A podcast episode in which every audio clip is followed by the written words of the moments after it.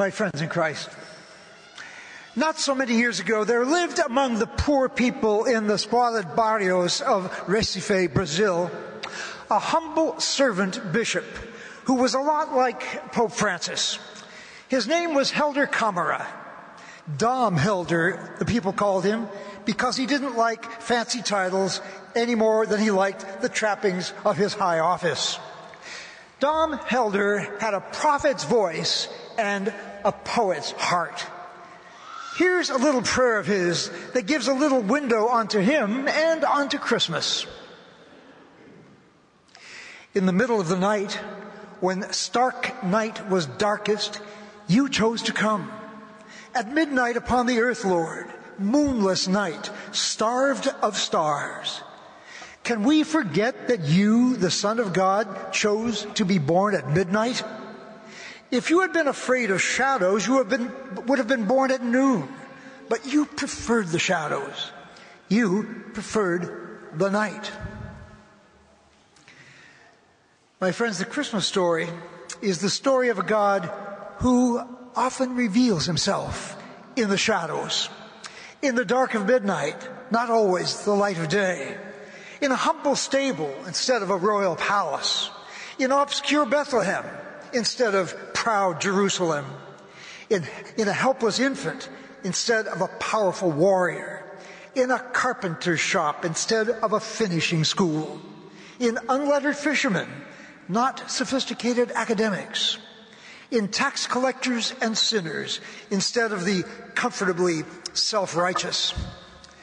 The Christmas story loses its punch if we eliminate the shadows, if we frame it only in gilded cards full of light and warmth, or freeze it in manger scenes devoid of manger smells.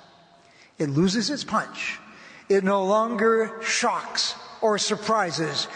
And make no mistake, my friends, Christmas should both shock and surprise. Some years ago, the late and celebrated American novelist Walker Percy got surprised by Christmas during Christmas Mass.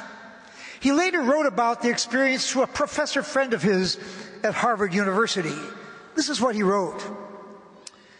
The Mass was going on, the homily standard, the choir of young musicians got going on Joy to the World. Then it hit me. What if it should really be the case that the creator of the entire cosmos decided for reasons of his own to show up as a little baby, conceived and born under suspicious circumstances? Well, he concluded, you can lay it to senility or hangover or whatever you wish, but it hit me. It just hit me. I had to pretend I had an allergy attack so I could take out my handkerchief. Now, Walker Percy was no stranger to the Catholic faith. He was an adult convert who practiced his faith. But his faith was on the academic side, something of an abstraction. And Christmas, Christmas had never really hit him. Not until that Christmas when, for no good reason he could think of, God got through to him and he had to reach for his handkerchief. Walker Percy was surprised by Christmas. And Christmas does have power to surprise. It really shouldn't have happened, you know. Christmas shouldn't. It really shouldn't have happened this way anyway. It defies all reason, all common sense. It's a story that only God could have dreamt up. A virgin with child, a birth in a stable, a visit by shepherds, the rude sounds of animals mixed with the heavenly voices of angels. That's Luke's version. Matthew adds the mysterious magi, stargazers who took one star very seriously, a long journey, a vicious despot of a king, lavish gifts, kings on their knees, royal robes dusting a stable floor. And as if that were not enough, John the Evangelist, as we just heard in the beginning of his gospel, takes surprise beyond the line of sight and into the land of symbol, where light shines in the darkness and the Word becomes flesh. My friends, this is pretty surprising stuff. It really should not have happened. The wonder is that it did. And the wonder is that we don't wonder. There are many feasts on the church's calendar, but Christmas is the one we like best. No matter that Easter is certifiably a greater feast than Christmas, Christmas is still our favorite. Easter challenges the mind, but Christmas touches the heart. We identify with Christmas. The child in us identifies with that baby in the manger.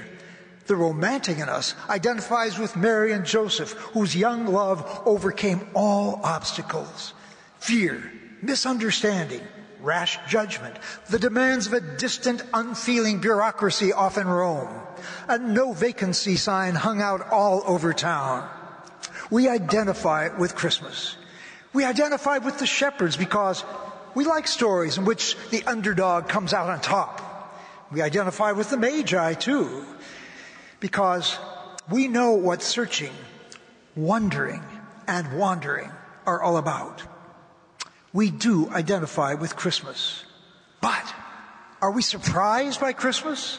I think we've heard the story so very often, seen the stable, listened and sung to the carols, trimmed the trees, wrapped and opened the presents so many times that we are no longer surprised by any of it. But my friends, it is surprising, wonderfully surprising. And the surprise is not just something of the past, not just what happened on a winter's night so long ago in Bethlehem. No, the surprise goes on in our time.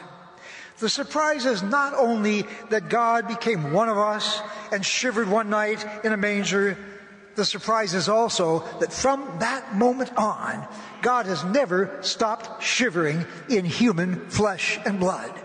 God has never stopped being human. One of us. That is not only the surprise of Christmas, it is also, my friends, the challenge of Christmas. We need not journey to far off Bethlehem to find the Christ. He waits for us today in our cities, our neighborhoods, our homes, our streets, our shadows. Wherever there is human need of any kind, there is the helpless Christ in the manger, the poor Christ with nowhere to lay his head. Christ waits to be found by those who have eyes to see God in the ordinary and the unexpected, those who like children, can still be surprised. Dear friends, it is my fervent prayer this Christmas that we will be surprised by Christmas, really surprised. I say we, and I mean it. This is for me, not just for you. As a priest and pastor, it falls to me to try to throw some light on the Christmas story as best I can. But you know, I would much rather find myself surprised out of my mind by Christmas, like Walker Percy was, surprised and feeling an allergy coming on and reaching for my handkerchief.